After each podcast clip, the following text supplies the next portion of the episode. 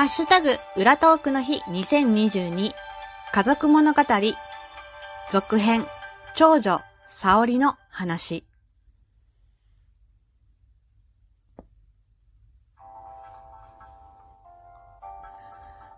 バーでの出来事があってから一週間。あの後、旦那の同僚とその奥さんがどうなったかは知らない。聞いてしまったら、なんだか自分がその片棒を担いでしまったような、そんな気持ちになりそうだったからだ。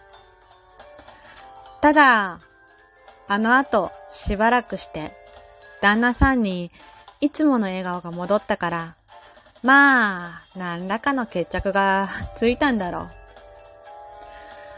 我が家にはまた、平穏な日々が戻ってきた。庭には家族分の洗濯物が並んでいて、風に揺られている。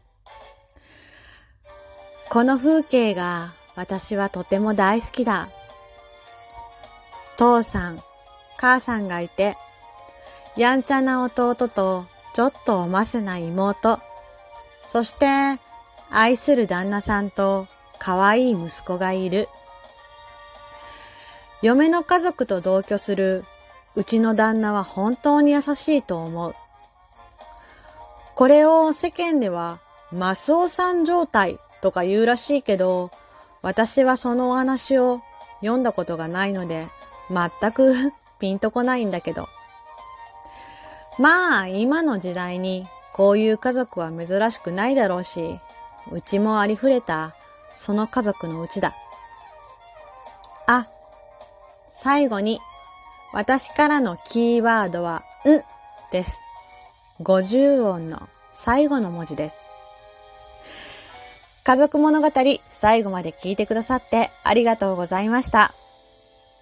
えー、全5話プラス後編の6話の収録のキーワード、その中にある5つの言葉をつなぎ合わせた回答を番組宛てにお便りくださいね。